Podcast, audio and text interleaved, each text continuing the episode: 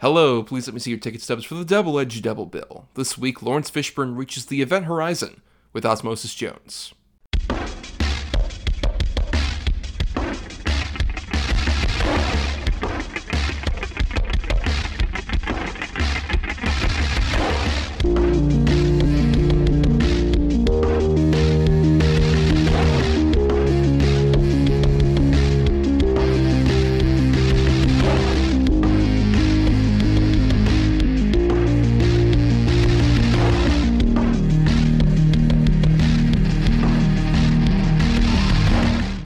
Week, Adam Thomas and Thomas Mariani will come to the table to discuss the randomly selected yin and yang of a double feature. Then, both will have to pick a number between 1 and 10 in order to seal their fates for the next episode. One will have two good movies, the other two bad ones. Let the chaos begin. I am Thomas Mariani, and I am home. And I am Adam Thomas, and uh, man, CGI Bill Murray scares the shit out of me. Yes, so welcome everybody to the Double Edge Double Bill, in which uh, every week Adam and I uh, talk about a good and a bad feature we pick at the end of uh, the previous episode related to a topic. And uh, this week we decided to do as a topic, uh, you know, we got another John Wick movie coming out. Uh, John Wick Chapter 4, all, I guess, nearly three hours of it will be coming out this weekend. And uh, one of the big people in the, especially the recent sequels, has been Mr. Laurence Fishburne. And you know what? We decided to devote an episode to him because I think it's safe to say we both uh, respect the work of Mr. Fishburne. Yeah, yeah, yeah. Laurence Fishburne's he's he's always been sort of a fun personality, I guess, uh, if you want to put it that way. I'm not necessarily a fan of all of his things he's done, but I am a fan of him. Yeah, one of those like consummate working actor guys where whenever you see him, it's rare that he's like terrible in a movie, even if it's a terrible movie. Yeah, I agree with that. How we talked about one of them, where he was actually still kind of fun in the Assault on Precinct 13 remake. Right, that's true. Or even when he had to pop up in Passengers, for example, another more recent one that we covered. And he's trying, you know, he's he's trying to do so much with it. But uh, I'm curious, Adam, where was the first place you saw Laurence Fishburne? Because I have a feeling it's the same for both of us. Um, you know, honestly, it's probably Boys in the Hood for me. Okay. If I had to guess, I mean, you know, of course, I'm sure it was Pee Wee, but I That's exact 100% what it is, I think, for both of us was Pee Wee's. yeah, I would have never ever placed him as Cowboy Curtis. First time I, yeah, so I guess technically Pee Wee, but the first time I took notice of him was probably Boys in the Hood. Yeah, I mean, it was definitely like a Pee Wee's Playhouse, at least the first time I knew of him. And I love the story of how apparently he went to audition for Pee Wee's Playhouse, and he auditioned in front of Paul Reubens, and um, he was doing like a very like serious cowboy, kind of like Clint Eastwood, Man with No Name style performance. And then there was a pause, and Reubens was like, "Lighter." It's like, oh, like comedy. It's like, right, yeah, let's do that. And then that's how you got Cowboy Curtis. Yeah, that doesn't surprise me. I don't take into consideration sometimes the age gap between us to where, you know, I firmly grew up with higher learning, Boys in the Hood, deep cover, Laurence Fishburne. Well, well, more of the Larry Fishburne era, as you were.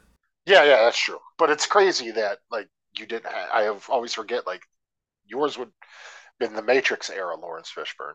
Yeah, around more like the Matrix era or so. And I mean, of course, it's, like we mentioned, like he also popped up in so many things in his early career. Like he's in one of the early Death Wish sequels. He's in Nightmare on Elm Street three. He was a consummate working actor all the way back to there. Oh yeah, dude, he's in everything. And what I really appreciate about him is that he's a guy who you can tell kind of like takes the craft seriously, but at the same time, he also gets kind of like giddy and joyous about it. The great interview I saw with him and Elvis Mitchell, where he was just asked about like, oh, who are your favorite actors? And he just kept listing several credits for like, oh, Peter Lorre in Maltese Falcon, and then also in like this other movie. My favorite being he's talking about Claude Rains in Lawrence of Arabia. And he does a pitch perfect Claude Rains impression, and then he just like starts smacking his hands together. It's like that's what I'm fucking talking about, right? like he genuinely loves it on even like that enthusiastic level, and it really shows in his performances. Oh yeah, no, you can tell he's he's a fan of the craft and a fan of sort of the skill of it too. Where he's it's you know, I, I think most actors probably are, but some don't allow the fandom sort of encroach on their talent as well or sort of influence them as much. And I, I think he definitely does. I think he he definitely likes to show what he loves and talk about what he's really into at the same time. he hasn't grown jaded about it. Even as much as like he'll do things No, for paychecks, so. it never feels like there's a jadedness like certain actors get to when they're at this point. Like when you see him in the John Wick movies, like I rewatched those recently. In two and three, he is so lively and has such a great presence. Like give this man a gun. It's so great. It's so fun. Are you trying to tell me you watched some Laurence Fishburne movies before this episode? Sometimes I do that. That's true. Um, so- Oh man, I'm very curious as to exactly how many it was.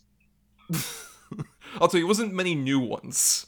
It was rewatching a lot of old ones necessarily, but um, we're going to be talking about two specific movies we picked, like I said, at the end of our last episode. Though one of our choices was selected by, in part by our patrons at Patreon.com/slash DEDBPod. More on that later.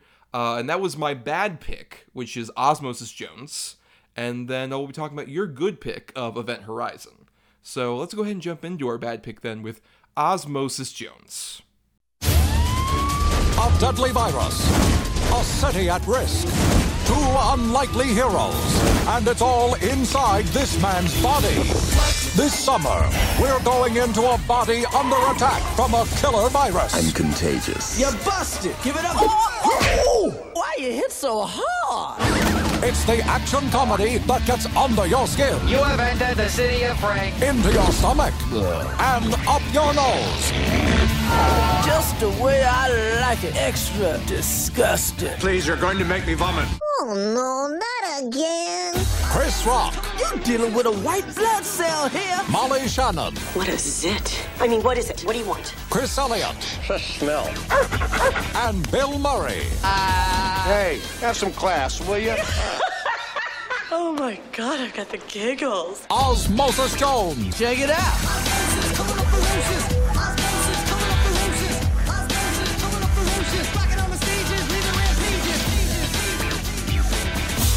So Osmosis Jones uh, came out August 10th, 2001, um, and is credited to the Farrelly brothers, uh, Bobby and Peter Farrelly.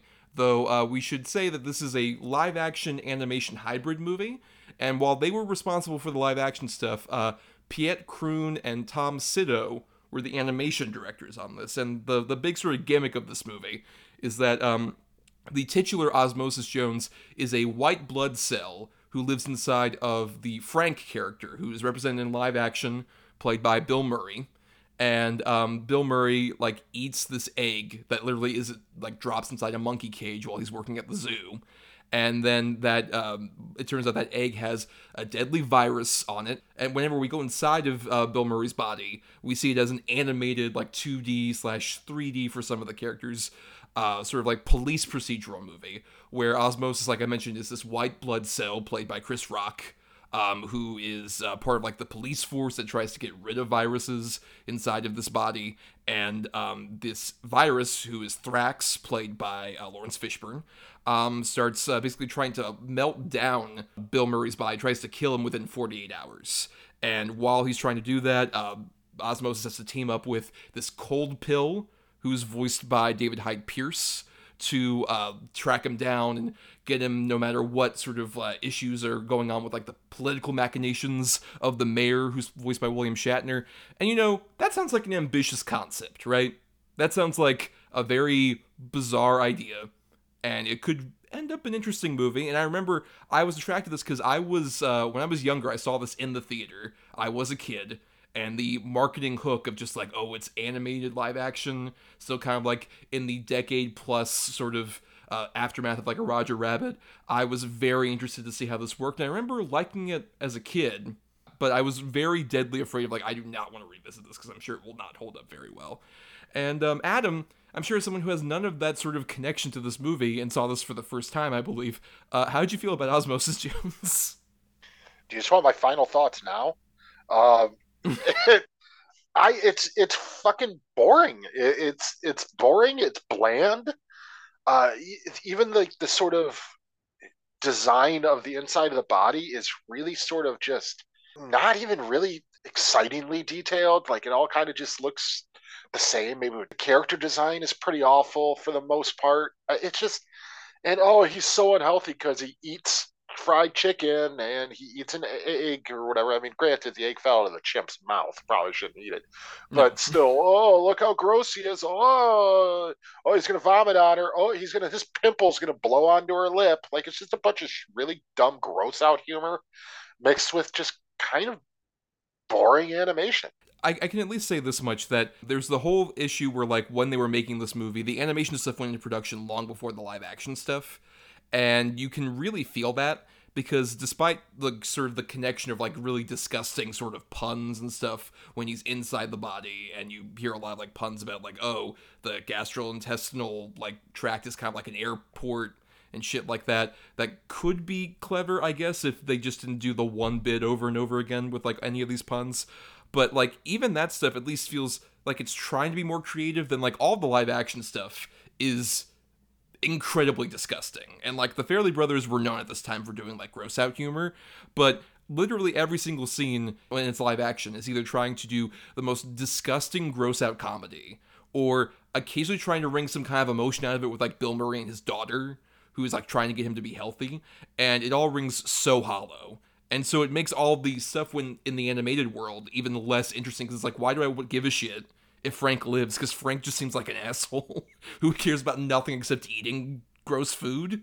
Yeah, no, I totally agree with you. And it's like they set up something, you know, where obviously he's a widower and you know her mom died and blah blah and the little girl has resentment towards him for that and everything you don't care though they don't do anything with it they don't do it like that's the thing even with the, as bland and sort of boring as I kind of find the whole thing, if they would have just kicked up a notch in either area, either the live action or the animation, but I feel like especially the live action part, uh, you'd care. But no, you just hey, you get Kid Rock. We'll talk about the Kid Rock thing. There's a lot to the weird Kid Rock thing in this movie. Um, this very early 2000s movie. That's another thing. This movie feels supremely like pre 9-11 2001 specifically where it could have really only had like the soundtrack the celebrity cameos the pop culture references all feel very specifically of that time. The live action stuff especially is interesting when you consider like the Farrelly brothers for like whatever you might think of their movies i think at their best their sort of gross out comedies did have some kind of heart to them. It feels like because they're only responsible for like i don't know about 40% of the movie with all the like live action stuff.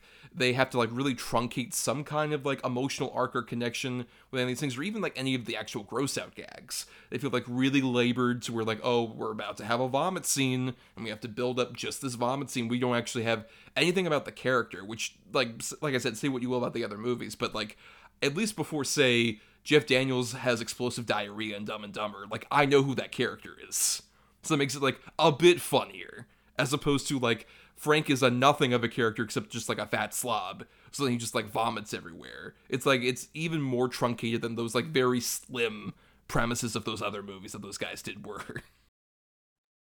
Yeah, no, I completely agree. Like most of Kingpin is gross out humor. Well, at least there's a lot of it. Right. Just with yeah, but yet it's funny and you kind of want like Woody Harrelson to succeed. And even when you do get to the Bill Murray of it all, and he's such a scumbag, and then there's stakes, you know, oh my god, he's such a good bowler, blah blah. This is just he farts, and uh, he throws up, and he's got a a zit that they show pulsating. Oh, oh, his brother's Chris Elliott. He's gross too. Oh, yeah, this is good, right? Like you said, it's about 40%, maybe 40% of the movie, if not a little less. And the whole idea, like you said, they you want Osmosis Jones and whatever the hell the pill name is, I forget his name, Drix or whatever. Drix. You yes. want them, yeah, you want them to save where they live and save their environment, and you know you want the, everything to be successful. But then, like you said, if you take a second, realize, oh, it's Bill Murray's body. Gives a fuck.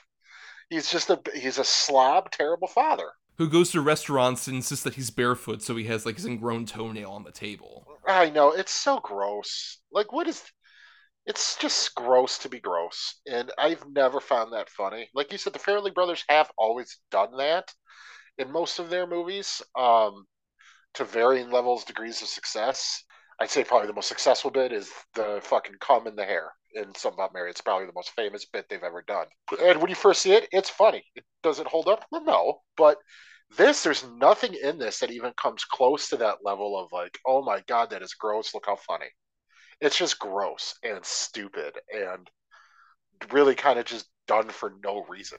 Yeah, and all that live action stuff obviously makes the like I mentioned, the motivations of the animated characters not work as well. But even then, like I'm not necessarily as harsh necessarily the design of all the characters in uh, the sort of inside of Frank's body. I like the basic look of sort of like what Osmosis and all the other sort of cells are. There's like a translucentness to them, and even that like Osmosis can like transform himself. That's probably like the best visual gag of the movie is that he can do that.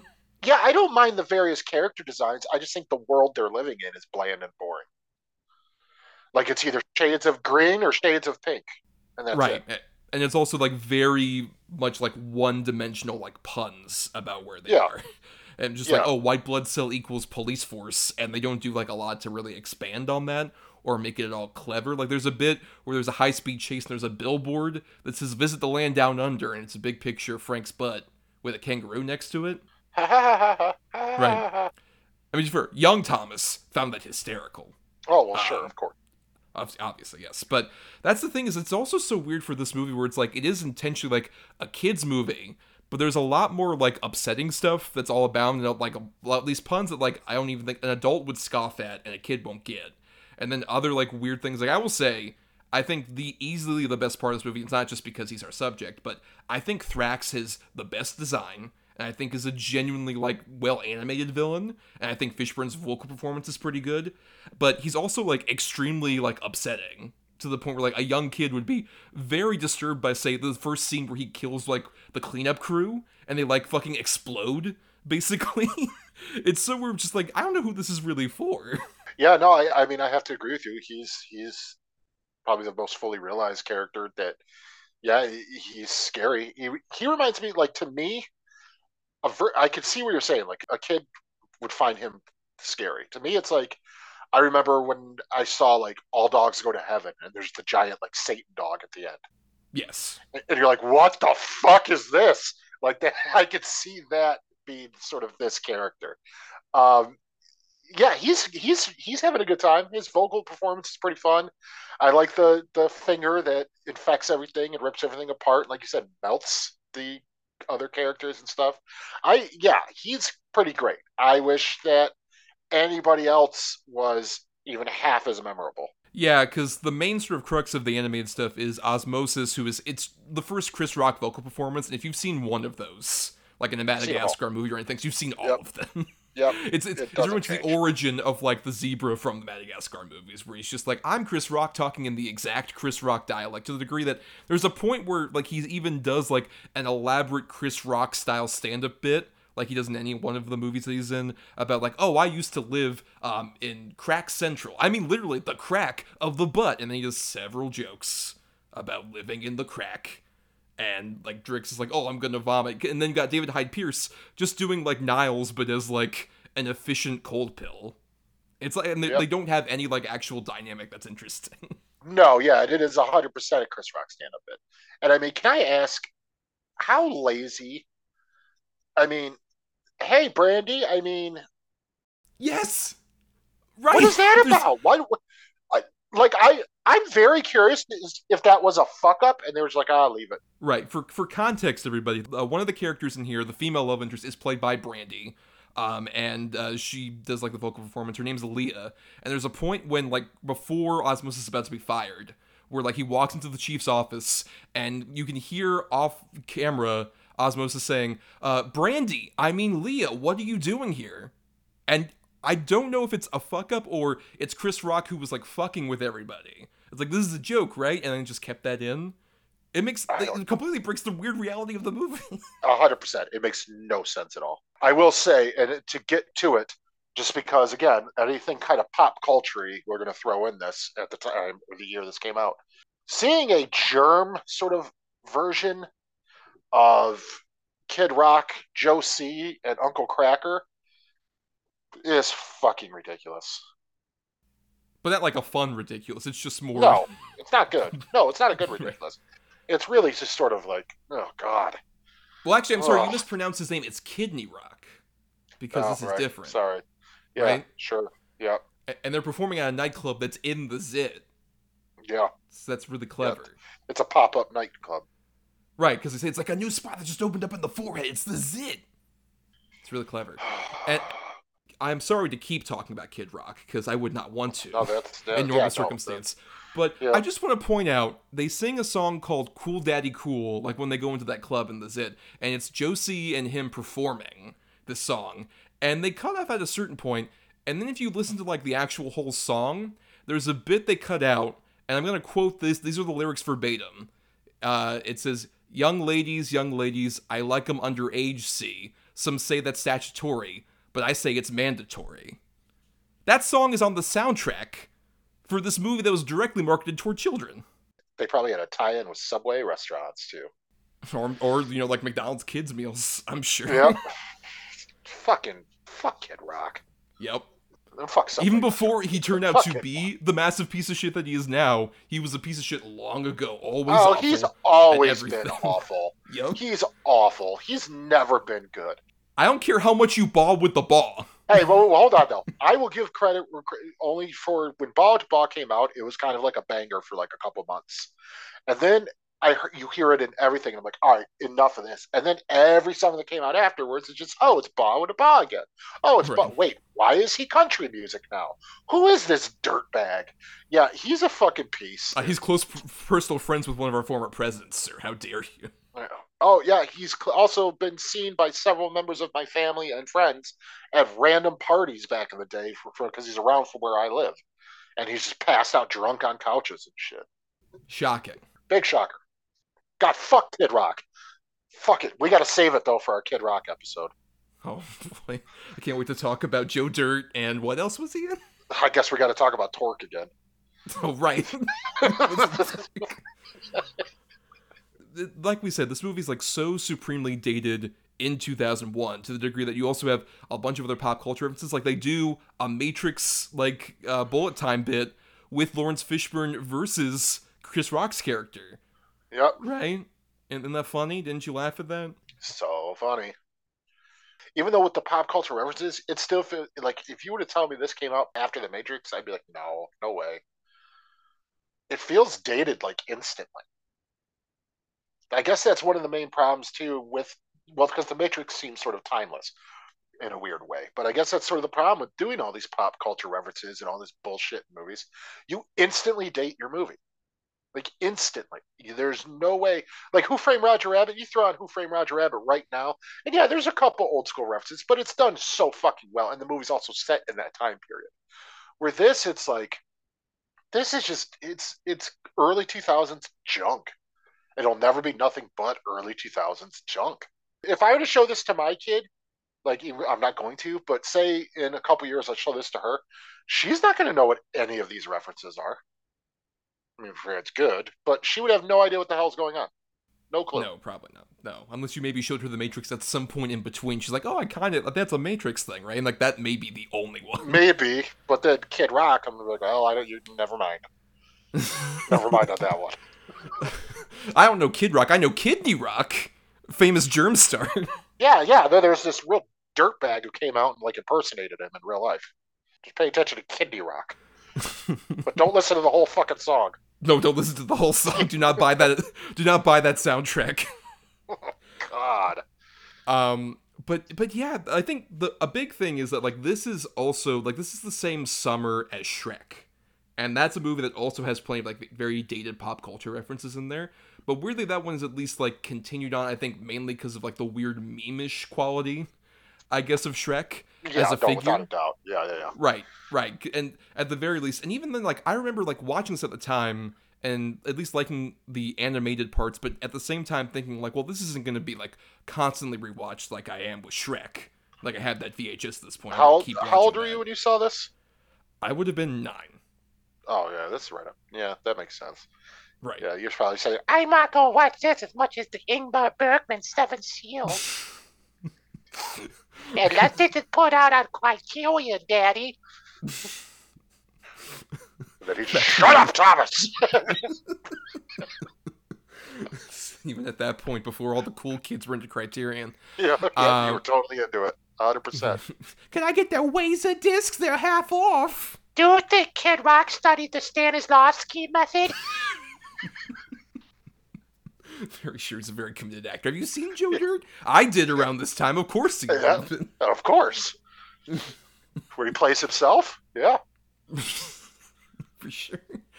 Um, but yeah, like that's the thing is like this was definitely a piece of very disposable entertainment, and it's it's weird, especially considering like this is I believe one of the last examples of like Warner Brothers animation movies because this was around the time like post Iron Giant, an amazing movie that did not do very well and helped like nearly destroy that studio. Post sort of like the Disney Renaissance, every studio wanted an animation arm. It's like, look, we gotta compete with Disney. We gotta do something with it. And like the Warner Brothers stuff, it's a bummer because at least it feels like they were trying to do like more genre focused stuff. And then like those bombs in a row really killed it. Well, they still do stuff. Like they did the new Mortal Kombat animated movies. They've done some of the DC stuff. Like Right, but those are all like direct to video as opposed to Yeah, like, directly true. competing with like Disney in theaters. It's like that really That didn't happen. happen again until they started doing like the Lego movies, really. one of them.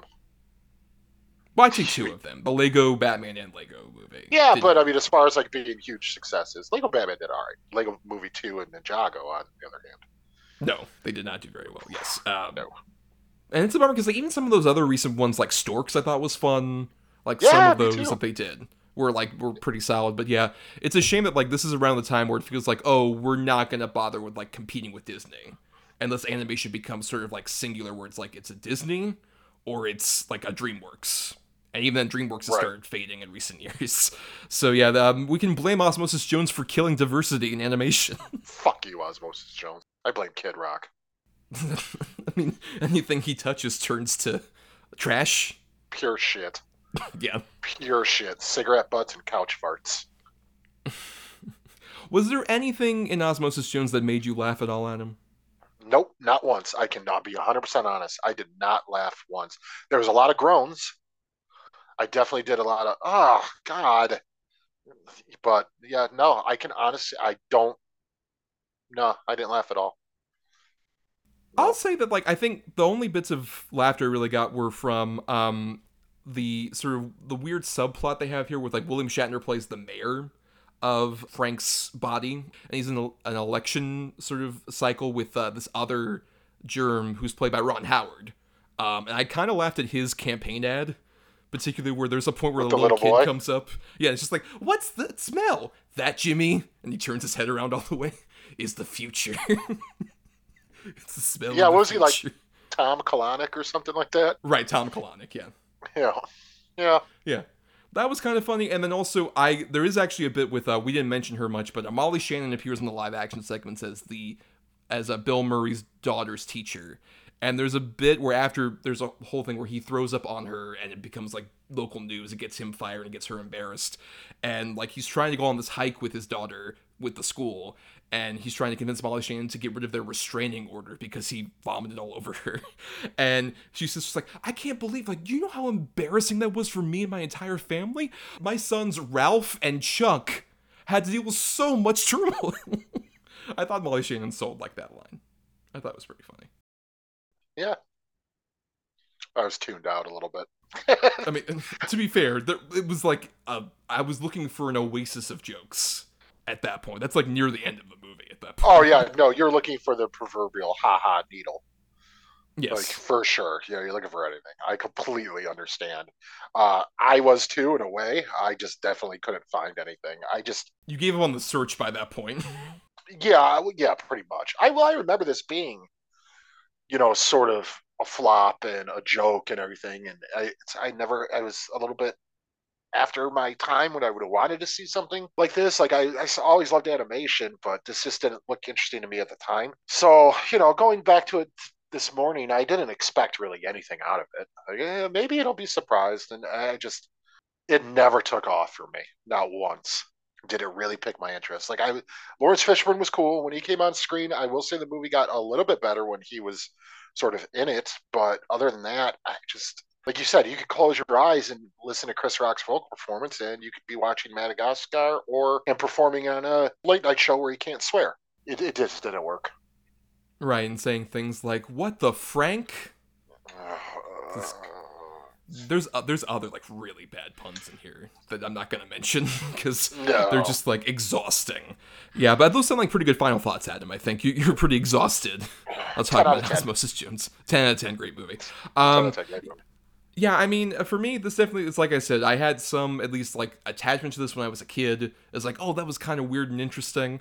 Um, I remember there was a cartoon show that I watched a couple episodes of when I was a kid. That was like a spin off of this directly, um, and some other things like that. But yeah, going back to it, um, it feels supremely of its time in like all of the worst ways. I think there's a couple bits of animation I think kind of work. I even I will say I kind of like this is one of the examples like Iron Giant or even some of the other like Disney movies around this time where they have it's mostly 2D but they have a couple of CG things like Drix even is like kind of a CG like with heavy outlines to kind of fit the style. I like that style of animation. I kind of like that meld of the two. Um, but this is still at the same time the lesser version of it because it feels just like a little a lot more like low rent even when those two characters are together there's no like authentic chemistry. I think maybe because of that animation style is so like different from like the 2d stuff and it doesn't really work nearly as well. Um and yeah like all the live action stuff really deflates any of the kind of like fascination you could get out of like oh it's like that that great roger rabbit meld like so many movies try to chase that in the era like i said like the decade after roger rabbit came out. And this was like at the tail end of that and it feels so much just like oh yeah we're gonna kind of maybe capture that magic but through gross out jokes and really bad puns and celebrity voice actors that aren't really that interested for the most part except for fishburne. Like i mentioned any scene with fishburne is immediately much more interestingly animated and enjoyable than anything else here. So kudos to fishburne for that. But let's talk about our good movie now of event horizon. After seven years in deep space, There were 18 people on board this ship when it disappeared. I want them all accounted for. Opening outer door. it came back abandoned. Any crew? Negative. This place is a tomb. But it didn't come back alone. Captain Miller! I've got some problems here! Has been beyond the boundaries of our universe. Who knows where it's been? And what it's brought back with it.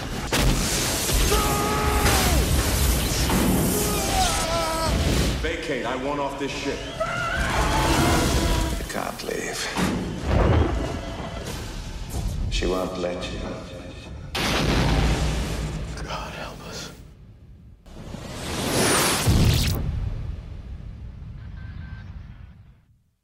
So Event Horizon came out uh, August 15th, 1997 from director Paul W.S. Anderson, who we haven't really talked about on the show that much. I believe the only one of his movies we've covered is Alien vs. Predator. Uh, and I'm good with that.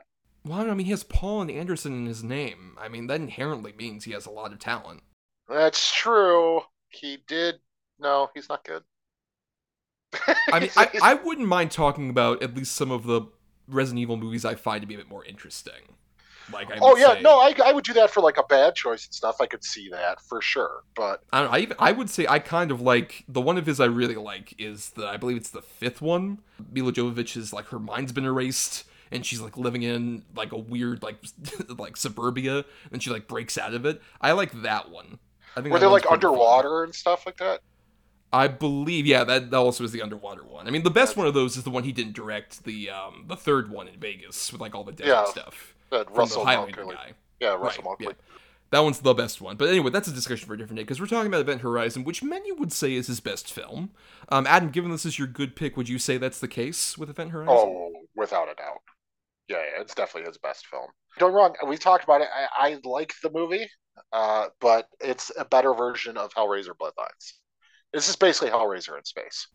Yeah, I would say I do like this movie. I would agree it's his best movie. Um, but you still see a lot of sort of his uh, stylistic flourishes that I'm not a fan of. I think particularly as we get to like the ending of the movie, there's a lot of those.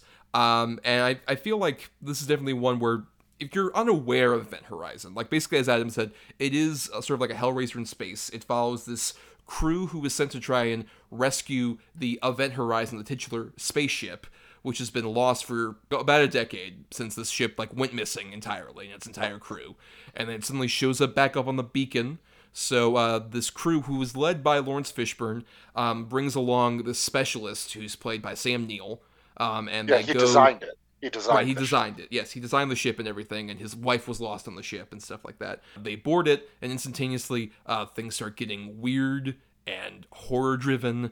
Evidence that they find uh, indicates like, oh, some they open up basically a portal into a hell dimension through this like big black hole that powers the ship in the center. I will say that I think this movie's one where I'd heard about it for so long and I watched it maybe about like a decade ago for the first time. This movie has a lot of interesting ideas and it's has so much potential. And I think the first two thirds, especially, are like really creepy and atmospheric and play a lot of that stuff very well. The last third, I think, goes bonkers in ways that I do enjoy, but also in plenty of ways that feel, oh, this was hastily rushed together. As it turned out, yes, because they had to edit the fuck out of this movie. We'll talk about that in a second. But you can kind of feel it during that last third, I would argue. Definitely, definitely. I mean, I've been a fan of this movie since I saw it, and I probably saw it right around when it came out. I don't, I don't think I saw it at the theater, but probably right after on home rental release. And uh, yeah, I, I remember really, really loving the first two thirds. It was so creepy, and the hallucinations and the set design. The set design is great in this movie. The way everything looks is really cool, and there's the sort of what what happens to Jason Isaacs and all that when they like you're like fuck what the, f-? and then the last third becomes like an action movie basically. And uh, there's also a lot with I don't know his name, but he's like one of the crew members, the the only other black guy in the crew, where he becomes comedic relief. Uh, you're talking about uh, Richard T. Jones as Cooper. That's it, Richard T. Jones. Yes, yes, yes. like, why does Sam Neill evolve, like go through evolutions in this? Like he's regular Sam Neill, and then he's ripped out eyes, but you can still see Sam Neill, and then he's basically Pinhead without the pins. His sort of like transformation in his mind were like we initially are introduced to him as he like has a bad dream about his wife her eyes are cut out and then he like wakes up like oh oh my god and he has to literally like go over to the photo and it's like i miss you. We couldn't tell from the shrine that he missed his Right. wife maybe at all. But yeah like that weird thing where like he already has those dreams but then those dreams keep like occurring when he's on the ship and that's what makes him possessed? It's weird. I'm not sure exactly how like that transformation like where that clicks necessarily or if he was always crazy. It, it feels like they want to try and imply that maybe he was like on the ship originally and that maybe got lost in like a draft or the edit Maybe, or it influenced him to build the ship to begin with. right Like, so he has a, some kind of mental connection to the ship, something like that. Yeah, they don't really go far with it, but eh, whatever. It doesn't. Okay. I mean, but at the same time, like Sam Neill is having a lot of fun. Even like Oh, during that last third where it goes crazy, he like really embraces the crazy of it, particularly when he has no eyes. And he's like sitting in that ship and then he like rises up. He's so fun. I think most people in this movie are are really doing their best. You know, the, not necessarily like their best work they've ever done, but they're really doing what they can with it. Uh, I think Fishburne's great. I love Sean Pertwee. Uh, Jason Isaac's really fun. Uh, even though Jason Isaac, like, why cover his accent? I don't understand, but whatever. Um, because he's not good at it. But Especially when you have Joely Richardson doing her normal like British accent. Just like just have a bunch of British people on the ship. Sean Pertwee's Yes. Uh, what is he, British or Scottish, whatever he is. Like, just let him let him do his accent. I still think everyone's pretty fun in it. It's the best. What's his name? Plays Justin's ever been in anything. Jack Noseworthy. Yeah, yeah. A guy who I'm convinced was a Chris Kattan like character who wasn't actually a person. Right. He's he's Mango in real life. Right. Like he's a weird Tony Clifton character for fucking Chris Kattan. It's like, no, yeah, this was yeah, a completely separate person. Yeah, yeah. Uh, Jack Noseworthy of MTV Dead Like Me fame. I think that was his big thing, or something like Right. that. Dead at seventeen. Some some bullshit. You know, for the flaws that are are, are in this, I think, like I said, the set design's great, and it is a pretty great ensemble. Like Fishburne is fun in this. I think he's a good sort of opposing force to Sam Neill. Right. He's sort of the, he's believable as sort of the captain of this vessel who's trying to like actually no save his crew. nonsense, no bullshit, Captain. We're getting the job done, and we're going. "Arr." And even when he wants to be vulnerable later on, when he talks about the one guy that he couldn't save, who got like completely engulfed in fire, he really sells the emotion of that, which is really crucial because when we get to like see the horrible like ghost vision of that guy who's just like, "You let me burn," I'm like, okay, Oh, it's so stupid. this is so bad. Why It's so dumb. I want to see more of that blood orgy fuck scene. what is going on in there? Like I know there's more that was filmed and all that stuff, but that's the most disturbing part of the movie for me. Yeah, that, that was the thing. This movie was originally about two hours ten minutes long, and uh, they tested it with like this longer cut that had a lot more of the gore stuff in, like the orgy scene and throughout. There was a lot more like upsetting sort of images there, and uh, it did not test very well. So Anderson was forced to cut this down to 96 minutes. And apparently, a lot of that footage was lost because they were storing the negatives like in a salt mine, is what they said, like in uh, like Romania or something, Like and it wasn't like very well of the kept. Like I know. Day of the Dead. Yeah, what the fuck? That's where Day of the Dead you can find like look, it's the Lost Event Horizon footage. Um, but apparently, so they can't restore that, so there will never be like a director's cut of this movie necessarily because that negative is destroyed. Actually, honestly, my favorite moment of this movie is sort of like speaking of cutting off like that uh, gore scene is the bit where Fishburne like is watching along with everybody else after they decoded everything and they see the flashes of that orgy that happened with the previous crew, and then the timing of him turning it off, beat, we're leaving, is like the comedic high point of the movie for me. We're just like, we're gone. We're not staying on this place a fucking second longer. Because you're just with him in the way of like that horror movie cliche of like, get out of the house, get out of the spaceship in this case. Fishburne's just like, fuck it. I'm not doing this anymore. Yeah, right. It's funny as hell, but at the same time, like, fuck yeah, dude, get the fuck on. Like, it, that, nah.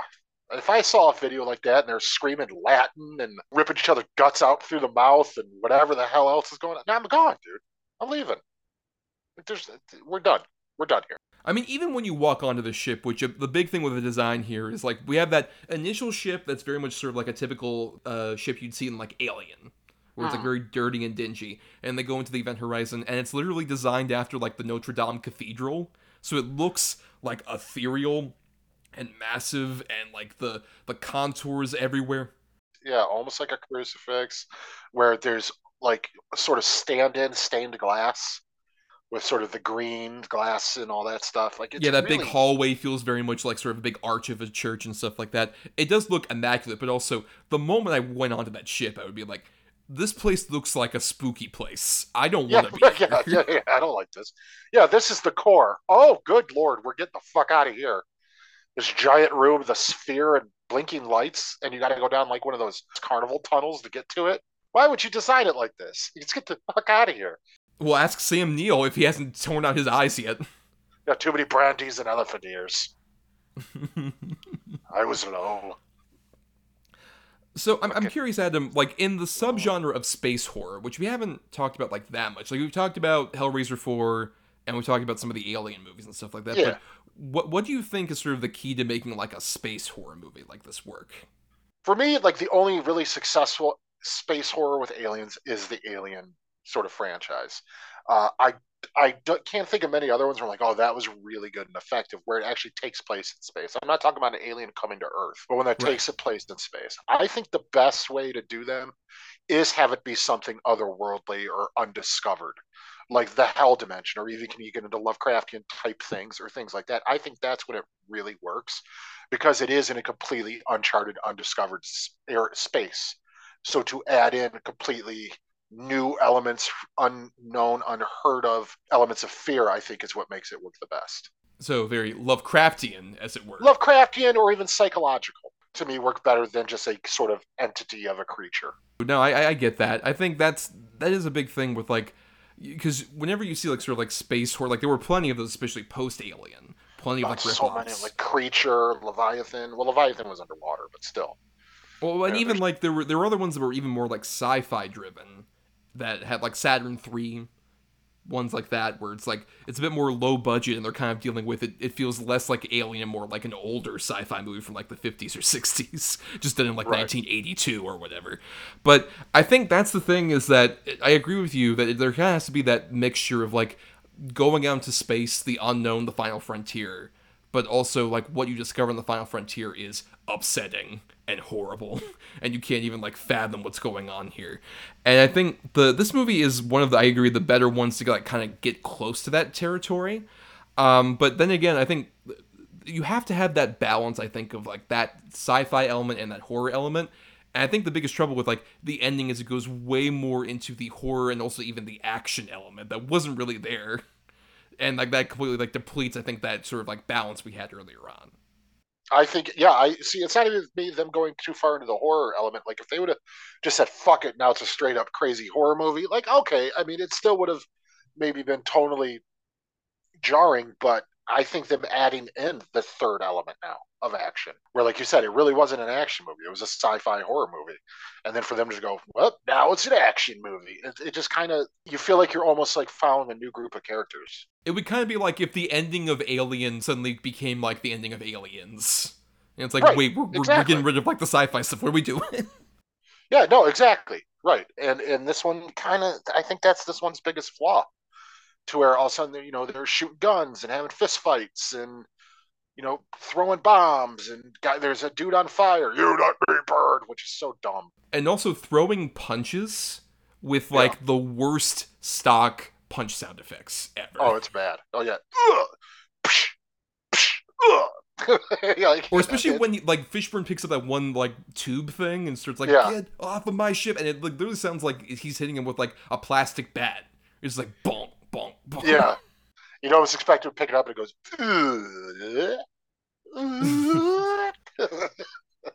yeah, no, it's really bad footage. Well, that's like you said. That's how you could tell it was rushed, where they had to edit it down and change it and cut new things in to make it more exciting at the end, and that way it gives people a sense of oh hell yeah. And then this movie also, I hate the fake scare out at the end with Yeah. Joely Richardson and the guy with the Sam Neill under the space helmet bullshit. Uh, I really, really hate that. Yeah, I, I would agree. I think the best sort of mix of like the sci-fi and the horror is the whole scene that centers around Jack Noseworthy, where he's been possessed Yes. and he puts himself in the airlock. I think is like such a perfectly timed scene, and also has like that great mix of like there's the sci-fi tension, but also the horror element of like especially when he's starts opening up the airlock and then he wakes up out of his trance. He's just like, wait, what am I doing here? What's happening? What's going on? That is incredibly effective. Oh yeah, dude. And then he goes out to space, his eyes explode. Like, Yeah. That's awful.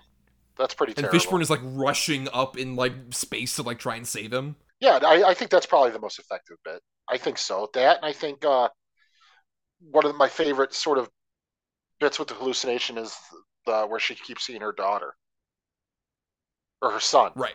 Her- yeah, we start she- seeing her son, right? And he's like Yeah, has deformed legs and stuff like that. Yeah, she's chasing him around, and then she falls down that fucking pit.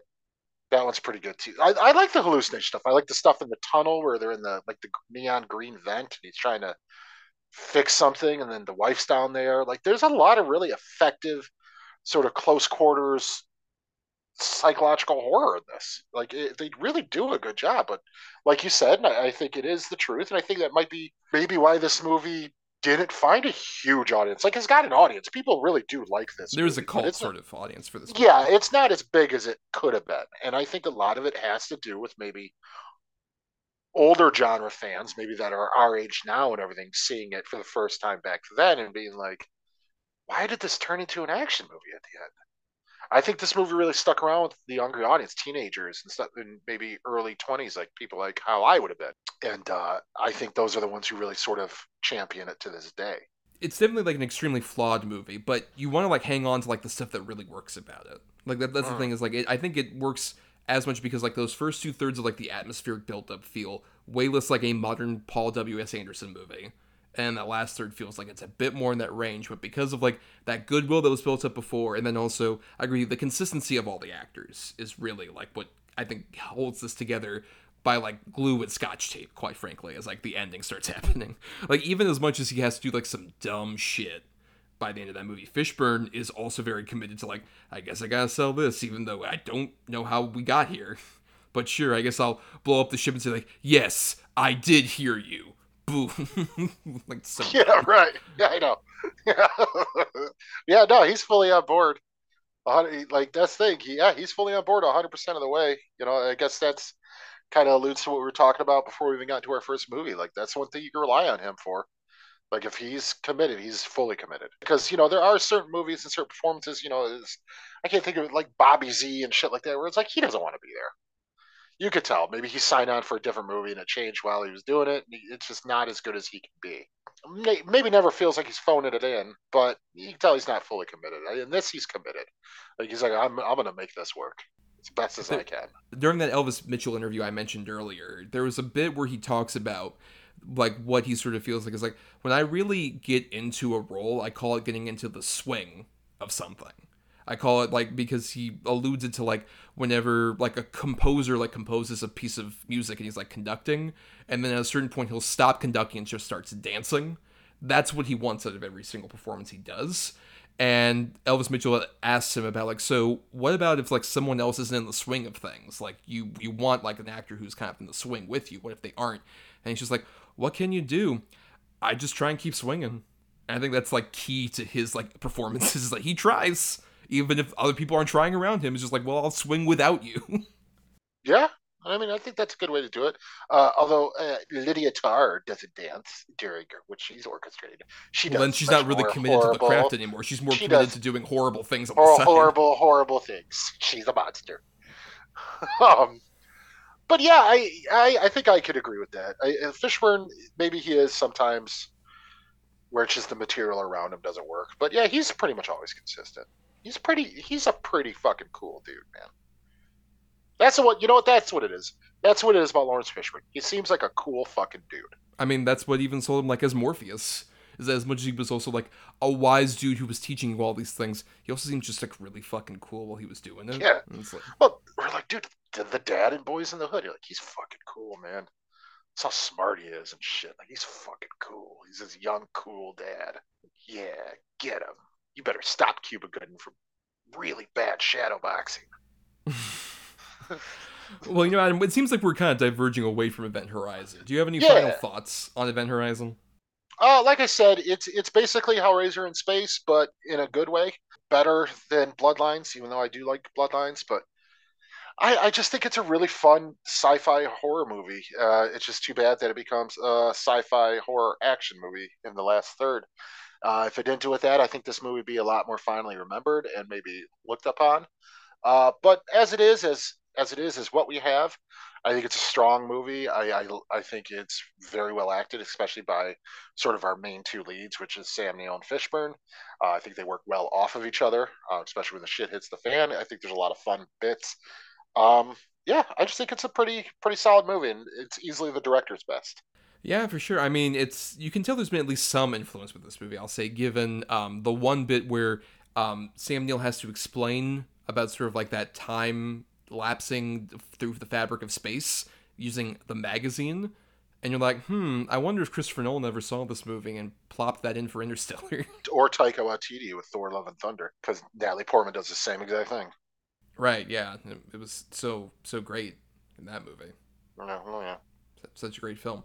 Um, but but yeah, I, I generally would agree. I think, like I said, the first two thirds of this is pretty stellar example of like sci-fi horror filmmaking with like the atmosphere that's built up in space even just like the look of like all this is happening like in the atmosphere of neptune which is perfect because neptune has like this inherent like oh it's all storming and stuff like that so it's literally just like you're going on a dark stormy night to this planet to go into this haunted house that is like this other spaceship that's in the middle of everything. And uh, you you build up like a lot of that atmosphere and you build up a lot of the interesting uh, chemistry with the cast. Even with like you mentioned uh, the richard uh, t. Jones's character. It's so weird how like during the, those first two thirds he almost feels like he's trying to do kind of like a denzel style charming performance.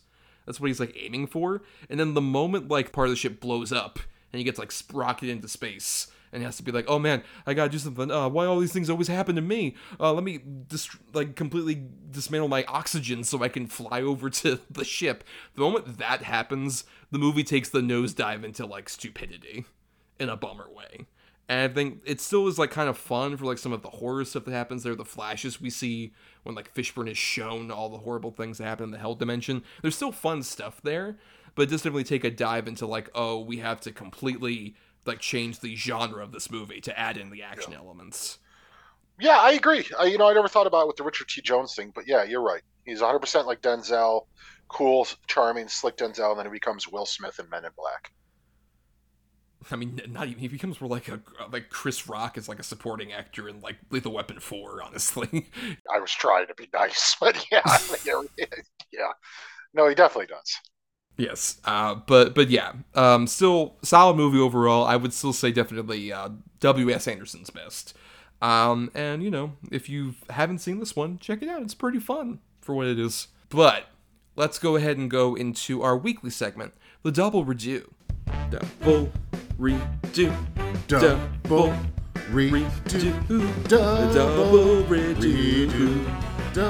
Double redo. Double redo. Double, double, double, double, double. Redo. That works. So the double redo is a segment that we do every week, uh, in which Adam and I, uh, you know, in addition to talking about the two movies related to the topic, uh, we recommend a good movie and dissuade you from watching a bad one related to the topic each. So Adam has a good and bad choice. I have a good and bad choice as well. So uh, Adam, you're going first. What is your uh, good and bad choices for this week's double redo about? Mr. Laurence Fishburne. All right, so for my good, I'm, I'm doing a, a television series instead of a movie, just because I think he's quite phenomenal in it, and the character it's he's playing a character that's been portrayed quite a few times, and I'd argue he's my favorite interpretation of the character. Um, I have him as Jack Frost in Hannibal. I think the Hannibal show is the best telling of that whole story. I think he fits right in with why it's so good.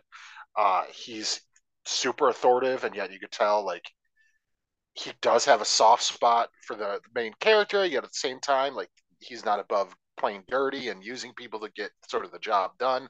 Uh, I think there's a lot of layers to that character that you've never really got the chance to see in any other iteration. It's some of the most disturbing television I've ever seen, and the fact that it was on a major network is crazy to me. It's just a fucking great show. If you haven't seen Hannibal, it, it you got to see it.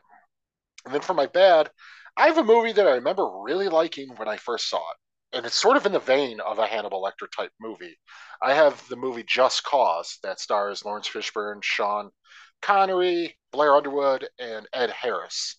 And Ed Harris plays sort of a Hannibal Lecter type that is sort of helping Sean Connery, who's like a lawyer, and Fishburne, who's this like Southern cop and they're trying to figure out who actually murdered this girl and if they did get the right man that Blair Underwood was accused of and but he was confessed under horrible circumstances and blah blah blah. And really the problem with it is like Fishburne is quite fun in it. Ed Harris is uh, okay he's trying. I love Ed Harris but Ed Harris is a manic serial killer. As much as you might think you want it might not work. It's just kind of a paint by the numbers Hannibal Lecter ripoff pretty much 100%. It feels like they sort of might have read Red Dragon and Silence of the Lambs and sort of mixed the two. And I, of course, didn't know that when I first saw it as a kid because I didn't know all, like all the material, but it just comes off incredibly, incredibly flat, uh, sort of in every way. Uh, like I said, Fishburne's pretty good in it, but that's about it. The rest is just kind of boring, bland, seen it a hundred times, done better. Uh, yeah, I haven't seen Just Cause. Um, it sounds kind of potentially interesting with like that cast, but then uh, yeah, it seems like they kind of do nothing with that. As opposed to, I have seen all of Hannibal. I podcasted about Hannibal. I had a, a fucking like recap show I was doing back in the day of that show, and uh, yeah, I think that show is tremendous. I think especially with Fishburne, like he's one of the few people who kind of captures what Jack Crawford sort of should be in terms of like these shows, which is like in the, say like Silence of the Lambs captures this, and I think the original Manhunter kind of does as well. Where like Jack Crawford's supposed to be a guy who is kind of like a sort of father figure for like the main character, but at the same time is constantly like got something else behind his back. Where it's like, okay, you're trying to be like supportive, but I know it's because like there's some other element here that you're like keeping from me.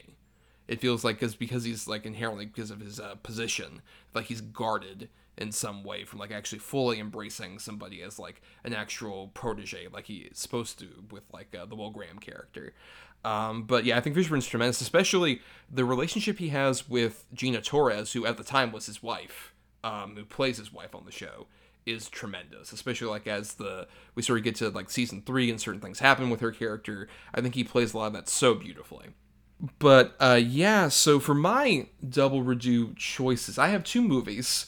Uh, one of them was actually your alternate good pick for this episode that we didn't end up going with. But at the same time, as I mentioned last episode, I'd heard so many good things about it, and you had, um, you know, really praised it. Like when we were talking about something, like, you know what, I'm definitely gonna catch up on this one. And uh, I completely agree with you that it's not only a good pick, but a great pick of Deep Cover. Yeah. Yeah, uh, directed by Bill Duke. Came out in 1992. Uh, Bill Duke, yes, of Predator fame. Bill Duke. Uh, has a whole directing career that I was not really aware of until fairly recently. Like, oh, he directed Sister Act 2? Wow. Okay, go Bill Duke. Um, but this is a movie in which, uh, given the title, uh, Fishburne plays an undercover cop who goes like deep undercover into trying to stop a drug ring, as ordered by his t- superior, who would end up directing Airbud later on, Charles Martin Smith, um, who's amazing also in this movie. Um, and uh, he goes like deep undercover and starts trying to investigate like where exactly like all these drugs are coming in from, and he finds a main connection in the form of Jeff Goldblum, who is a guy who is a lawyer by day and a drug kingpin by night, basically. Um, and the two of them strike a friendship and start kind of trying to, you know, muscle out the other sort of suppliers out of the competition. And it's an incredible movie about, like, that is full of style and so much like the way that Fishburne interacts off of Goldblum, like their chemistry is really fun. There's a lot of like bits where they like play off each other very well, but also even just like the style of it is like really like shows off like oh this is like a potentially alluring life as you like kind of rise up the ranks and become like so high in the drug kingpin world. But at the same time, this drug life is just as bad, if not maybe even like slightly less bad than the actual police element of it. Where like all the scenes with like Fishburne and Charles Martin Smith just have so many layers of corruption that are coming off of Smith They're so good. Like the, the dialogue bouncing off each other, like so tremendous. And like Fishburne just keeps going so deep, and especially like when they insinuate from the start, like we see his uh, father getting horribly murdered uh, after doing a lot of drugs and trying to rob a liquor store. And he's like, you know what? I don't want to be that. I don't have never had a drink. I've never done any drugs. But as he starts going down, he just realizes like, oh man, even if I didn't do that, I became a part of the police system that completely destroys people anyway. Like I wanted to make a difference, but it turns out, oh, no matter where I go down, I'm gonna be an asshole. So fuck it. I'm gonna go with the way that's like more glamorous and start doing coke and shit.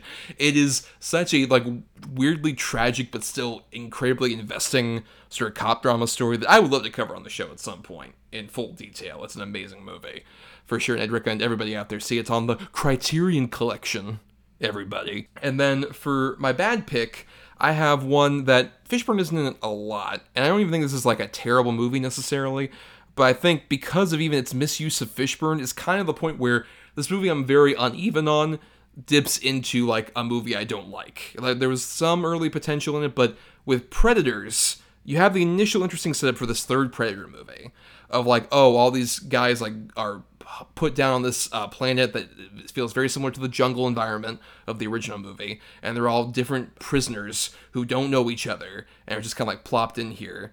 And that's an interesting setup, but I think as it goes along, it starts like really losing me with like some of its elements of like particularly like the different characters, the different castings. I think Adrien Brody is kind of terrible in this movie, quite frankly. And even the stuff they do with Topher Grace's character, I feel is kind of interesting, but I don't think he's that good of an actor to kind of pull it off. But really, the moment where the movie loses me is this big chunk where Fishburne appears in a scene I'm very convinced was originally written for like Arnold Schwarzenegger as Dutch to reprise his role from the first movie. It was. Yeah, there was some like they've never said like that specifically is what it was, but they have said at certain points like, "Oh, Arnold Schwarzenegger was supposed to have a cameo in this movie, but then it didn't happen." And then the Laurence Fishburne character happens. I'm like, hmm, I wonder which role Arnold Schwarzenegger would have played in this movie. Uh, maybe the guy who's dealt with a bunch of predators and is like driven insane.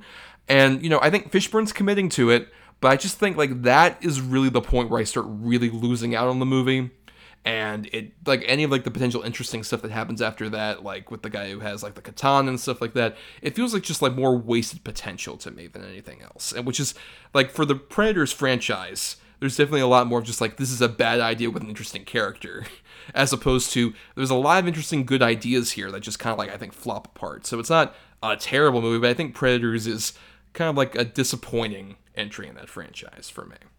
Uh, obviously i've seen deep cover uh, I, you know, you said quite a bit of what I would have said. I just think it's fucking great.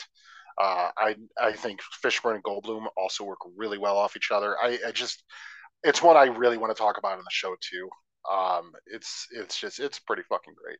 And then Predators, we've kind of talked here and there about this movie before. I do like it. I think it's probably my third favorite in the franchise. The Topher Grace and the Laurence Fishburne of it all, uh, for me, especially those two, are kind of what has always kept me from really loving it. Um, I think it's a completely wasted Laurence Fishburne. I think the character alone is kind of stupid.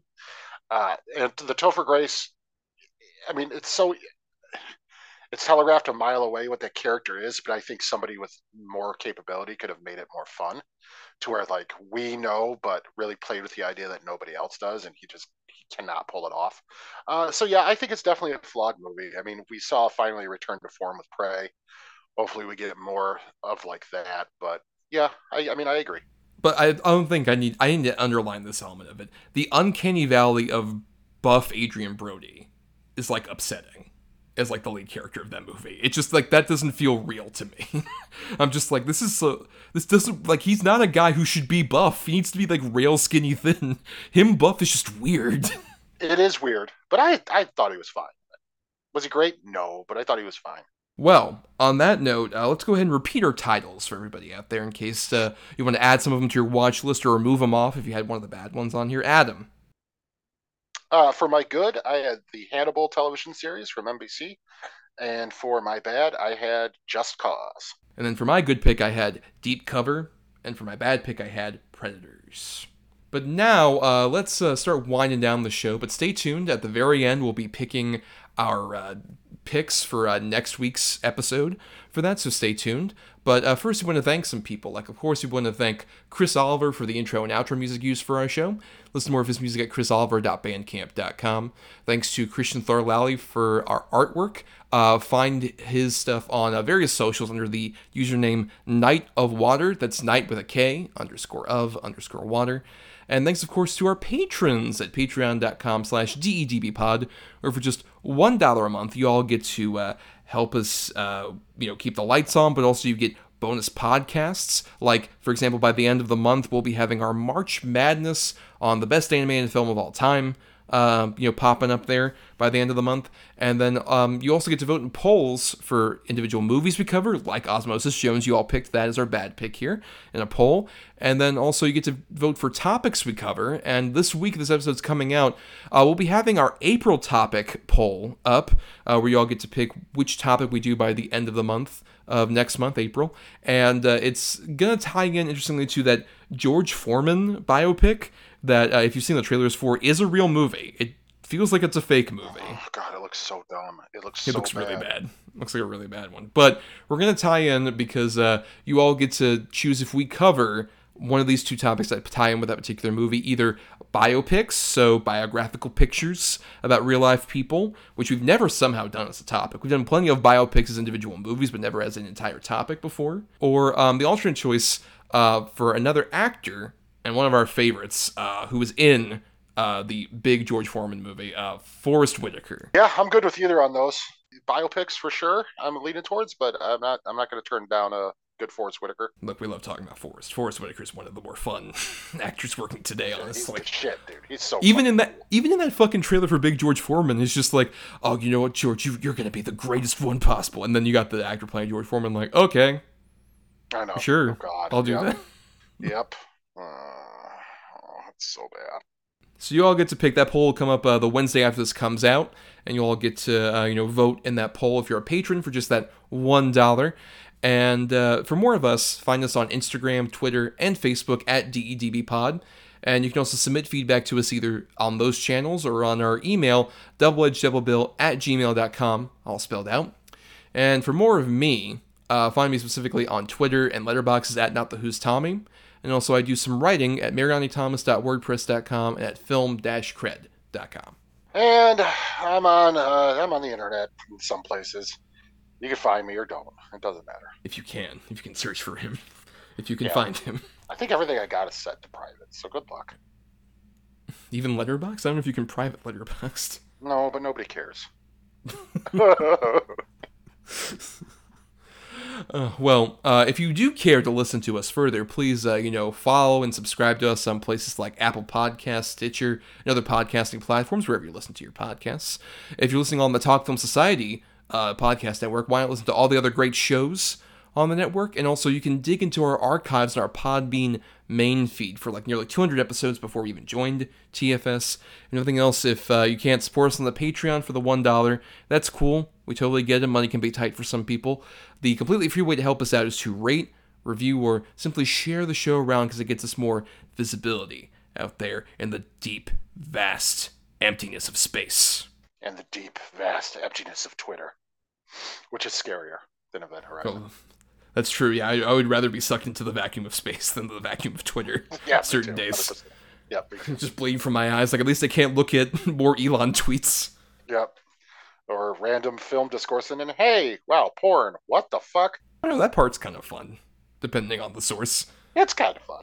It's interesting. Well, now, Adam, it's time we did our picking for next week's episode. Yes, uh, at the end of every episode, Adam and I pick a good and a bad pick uh, based on uh, one of us has two good picks, one of us has two bad picks, and we assign numbers between 1 and 10 for each of those. And the other person uh, picks a number between 1 and 10, and whatever that number is closest to gets us our good and our bad features. So, for example, uh, Adam will be having uh, the bad picks for this. I could say, I'm going to pick number, say, 8, and he'll be like, okay, I'm going to, that's closest to number 9, which is this particular choice and this that gets us our bad picks. Same thing with the good picks. And keep in mind, Adam has the Godfather rule still in effect, where he has a veto that he got last May, and he has to use that by this coming May for our uh, anniversary episode. It's a use it or lose it kind of thing, where if he hears one of my good choices, he could potentially say like, you know what, I don't want to cover that movie, and say, actually, I'll take the cannoli. Thus that choice is gone, and we have to go with every other choice is available. And uh, this episode for next week was chosen by our patrons. Once again, patreon.com slash dedbpod, where uh, with that covering, you know, past years in film. And uh, we noticed we hadn't done any from like the 2010s that weren't like from when we were doing the show starting in 2018.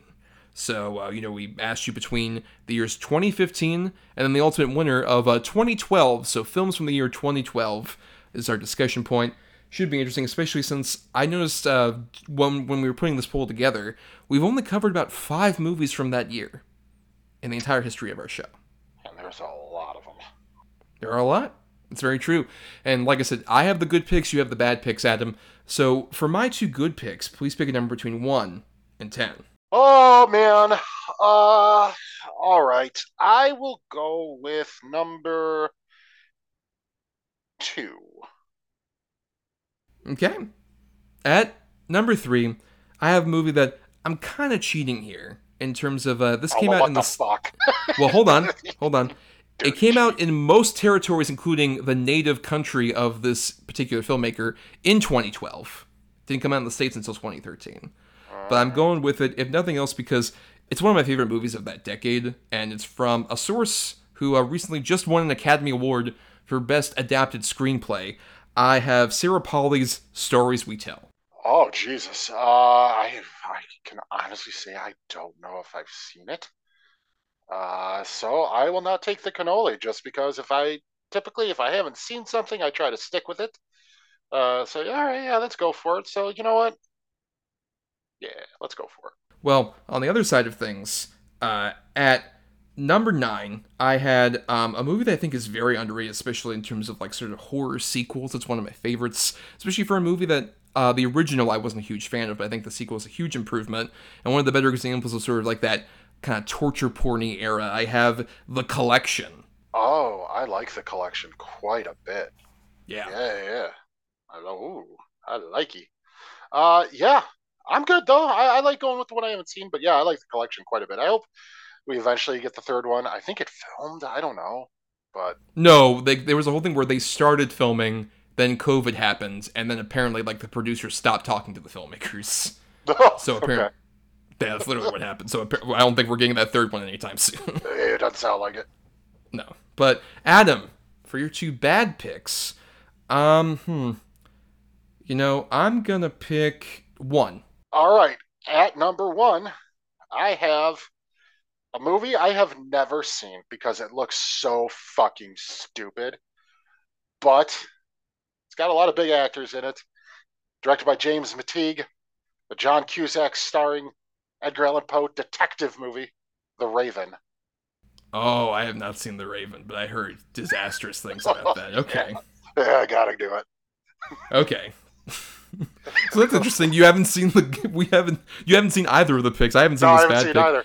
No, at number ten, I had one of the most infamous bombs of all time, but one that I don't really hate that much. I had John Carter. Yeah, I think John Carter's all right.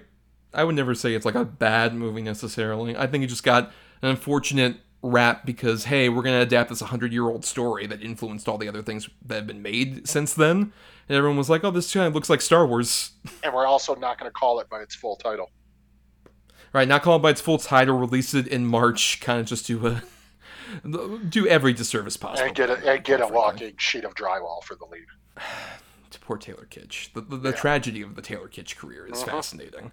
Truly like a, a Greek tragedy for our modern time. the career of Taylor Kitsch. Uh, but all right, so Stories We Tell and The Raven. Should be a lot of fun next time. But until then, everybody, uh, you know, just uh, make sure you know you don't go in spooky houses and you don't board spooky spaceships. I keep telling people this all the time. Don't do it. For the love of God, stay away from Bill Murray for several reasons. The true horror. Don't enter that vessel either. Yeah, good God.